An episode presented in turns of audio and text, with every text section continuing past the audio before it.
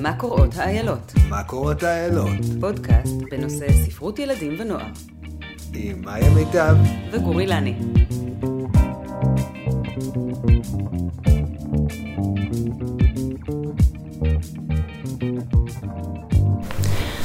אתם מאזינות ומאזינים לפודקאסט מה קוראות האיילות. שלום גור.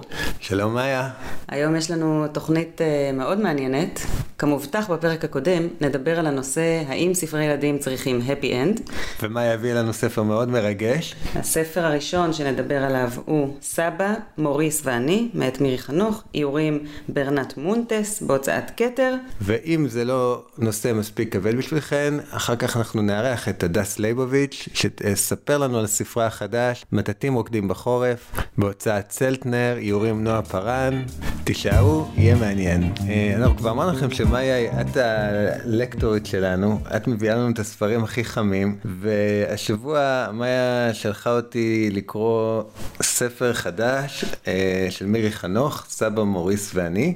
אני קראתי לו מוריס, דרך אגב, לא מוריס, אבל אה, מוריס נשמע לי אפילו יותר נכון. ומצאתי את עצמי בחנות עולת ספרים ומחפש את הספר, זה לא היה קשה במיוחד, הוא היה במקום בולט, ספר שנראה מעניין כבר מבחוץ, אה, ואני מתחיל לקרוא בו בספר והבת שלי ואשתי אה, לידי.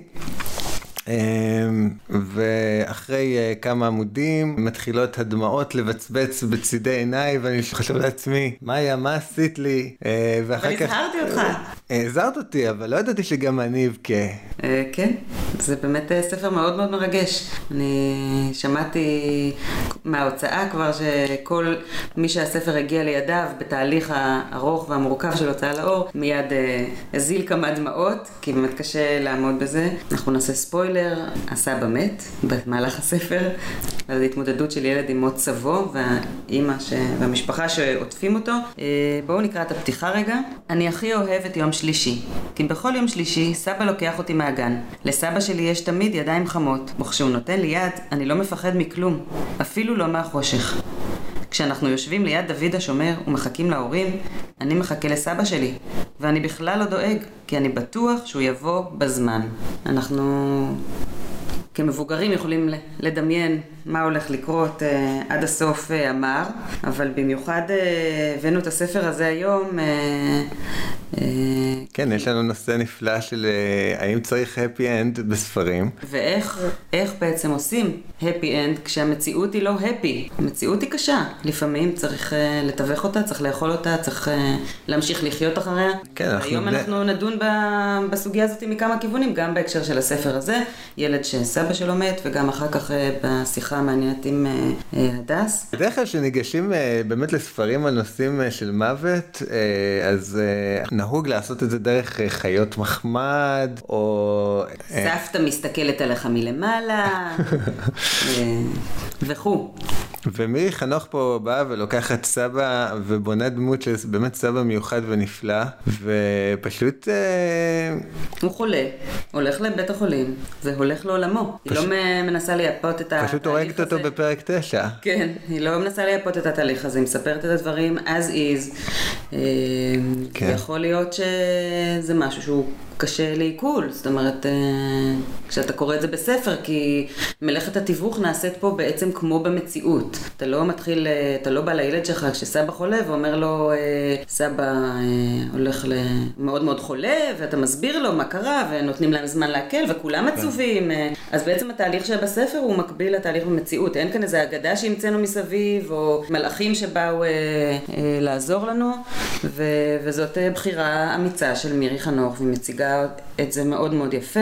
ואני חושב שיש פה גם אומץ כפול. אני מאוד הופתעתי מהשיחה של האימא והילד, אה, שהיא מספרת לו בעצם על אה, מה קרה לסבא שלו. זה רגע מאוד אה, כנה ומאוד קשה, שלמרות כל הפיתויים לברוח ממנו, שאנחנו גם כ, כ, כבני אדם, כהורים, מתחבטים בשאלה הזאת תמיד איך להנגיש לילדים, להתאים בשורות לא טובות. ואני חושב שהבחירה של מירי לעשות את זה באופן שבו זה נעשה, כולל, כן, כל הכפולה הזאת, היא מאוד מאוד uh, אמיצה ומיוחדת. והיא... שתי כפולות שהן בהן אימא מספרת, נקריא קטע לדוגמה. בבוקר אימא הביאה לי שוקו חם למיטה, העיניים שלה היו אדומות. שאלתי אם היא בכתה, והיא אמרה שהיא לא ישנה הרבה. היא מספרת את המציאות. היא לא, לא הייתה חייבת. אימא, נכון יכול להיות שסבא אפילו ימות אולי? שאלתי. וכבר הצטערתי, כי בטח אסור להגיד על מישהו חי שהוא יכול למות אולי. אמא התחילה לבכות. אני שונא כשאמא בוכה, זה מפחיד אותי. אמרתי שאני מצטער על מה שאמרתי, ואמא אמרה שמותר להגיד הכל, ושלא מתים ממילים. באמת uh, צמרמורת, המשפט הזה. כי הרבה ילדים uh, מפחדים להגיד דברים בכל נושא שהוא, ולהגיד, מותר להגיד הכל, לא מתים ממילים, זה משפט לחיים, באמת, uh, כל כך מרגש. כן, נכון, אני חושב שהחוזק של הספר הזה הוא מדבר בעד עצמו, ובעצם גם מראה אולי על החוסר ביצירות כאלה בעולם שלנו, יצירות שמסתכלות לדברים. בעיניים. כן, ונותנות לנו את האמת, שאנחנו באמת כל כך מחפשים אותה כל החיים, והנה אנחנו פתאום מקבלים אותה בספר כל כך תמציתי. כן, איורים, אה, איורים מקסימים של מאייר ספרדי, אם אני לא טועה, בכל מקרה לא ישראלי, ברנט מונטס, איורים אה, עם טיפה ניחוח 70's, נכון? כן, יש פה את הרטרו שדיברנו עליו בפודקאסט הקודם. ו- ועדיין הם אה, כן משקפים ריאליזם וגם טיפה פנטזיה בסוף, ואם דיברנו על אם צריך סוף טוב, אז באמת הסבא מת, כמובן שזה לא סוף טוב, אבל מה שאני... אני מאמינה שצריך להיות בכל ספר ילדים הוא פתח לתקווה, והוא כמובן אה, נשאר פה, יש אה, קופסה מסין שסבא נתן לילד לשמור והוא שומר אותה, ויש את הכלב של סבא שעכשיו ישן עם הילד אה, במיטה, הם מתחבקים ומתגעגעים ביחד, ונכון שזה עצוב, אבל יש כאן בהחלט פתח לתקווה, ואני מאמינה שהמציאות והדברים שאנחנו והילדים עוברים יכולים להיות לא פשוטים, אבל uh, חייבים פתח לתקווה. לא חייבים כן, הפי אנד הוליוודי, חייבים... אני חושב, uh... אני חושב שילדים עצמם הם uh, במבחינות מסוימות בחברה שלנו התקווה. זאת אומרת, אם, אם לחתוך לספרות אחרת לגמרי, לז'אנר אחר לגמרי, אז הדרך של קורמק מקארתי, לדוגמה, הילד שהוא שורד שם, הוא, הוא בעצם התקווה כביכול של, של המין האנושי, אז בעצם, בעצם זה שיש ילד שממשיך... את דרכו של סבא. את דרכו של סבא. אה, הוא כבר משמש את מנגנון שמוביל את התקווה אני חושב וסבא רק צריך להשאיר מאחוריו כמה דברים כדי ש... את המורשת שלו. כן, שהם בעצם, הם בעצם, שהדברים האלה הם בעצם כבר מכילים את כל מה, מה שהסבא היה ומוכלים בתוך הילד. גם געגוע סוג של תקווה, מה נעשה אם לא יהיה לנו למה להתגעגע?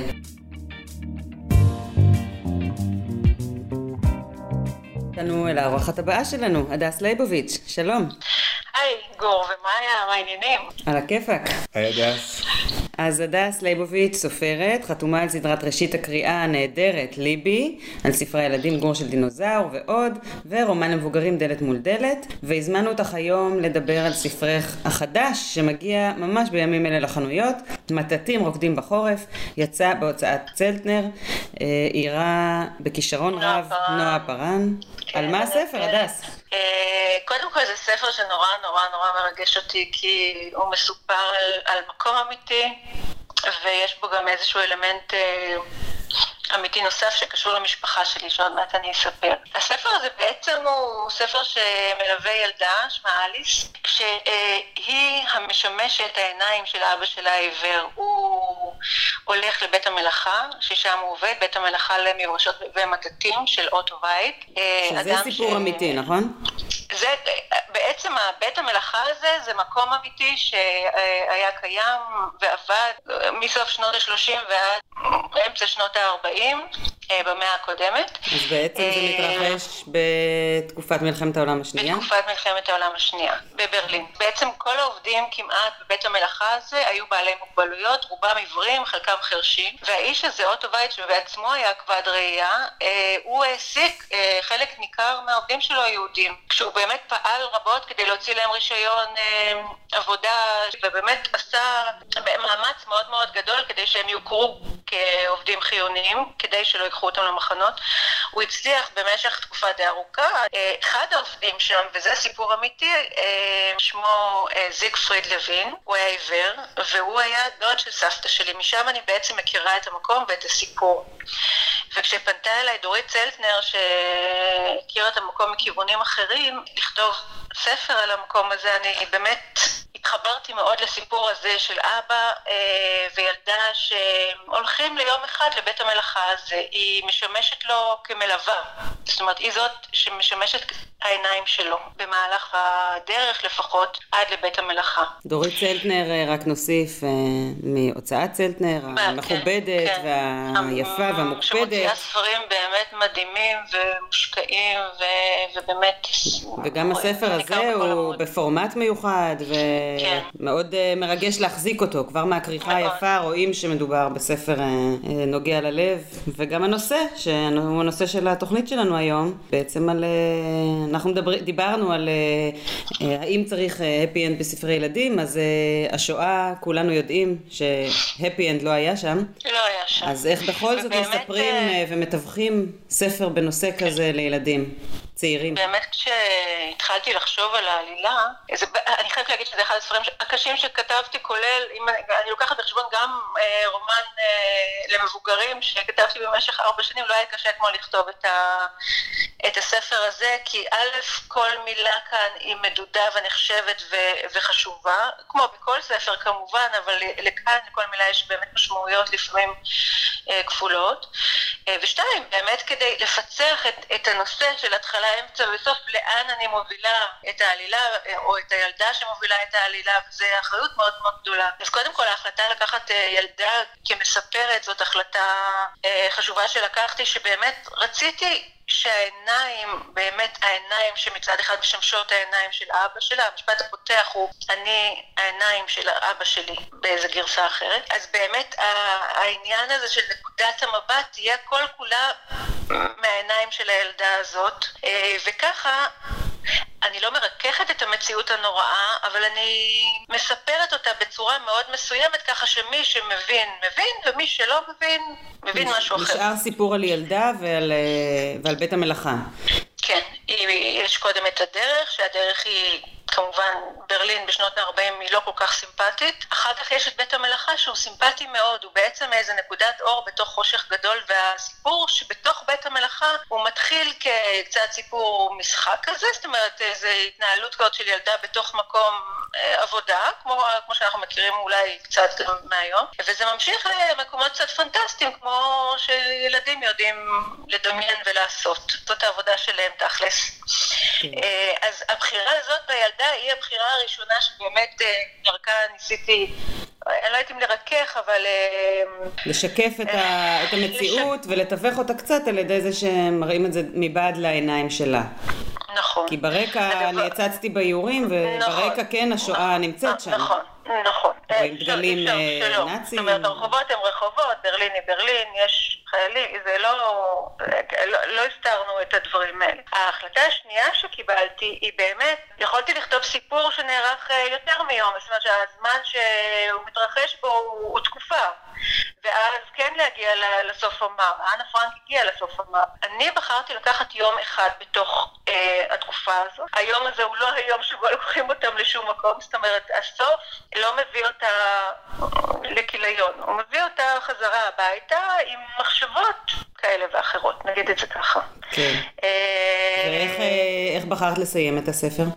הספר, שוב, הוא מתחיל בבוקר כשהם הולכים אה, לעבודה, הם עוברים יום שלם תוך כדי התרחשות לא פשוטה במקום העבודה, וחוזרים הביתה אחרי איזה חלום פנטסטי כזה שמתקיים בזמן שהיא בעצם רוצה להיעלם קצת כשהם מתחבאים מפני שוטרים שנכנסים, אבל הדרך חזרה הביתה היא שוב אותה דרך שהם הולכים כל יום, והיא מסתיימת באיזו תקווה קטנה, זאת אומרת, היא לא מסתיימת בטוב ולא ברע, היא מסתיימת מעט מאוהרת, נגיד את זה ככה.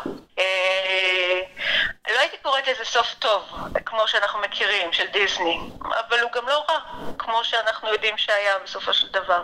הדס, אה, רציתי לשאול אותך, אני אישית, אה, נגיד שאני הולך אה, אפילו שומע סרט שמתעסק בתקופה קשה, או בדמות שיש לה באמת סוף ביוגרפיה עם סוף לא טוב, אז מראש אני נכנס לאיזה מצב מנטלי של מגננה, או איזה מצב שמחכה להתמודדות עם משהו לא קל.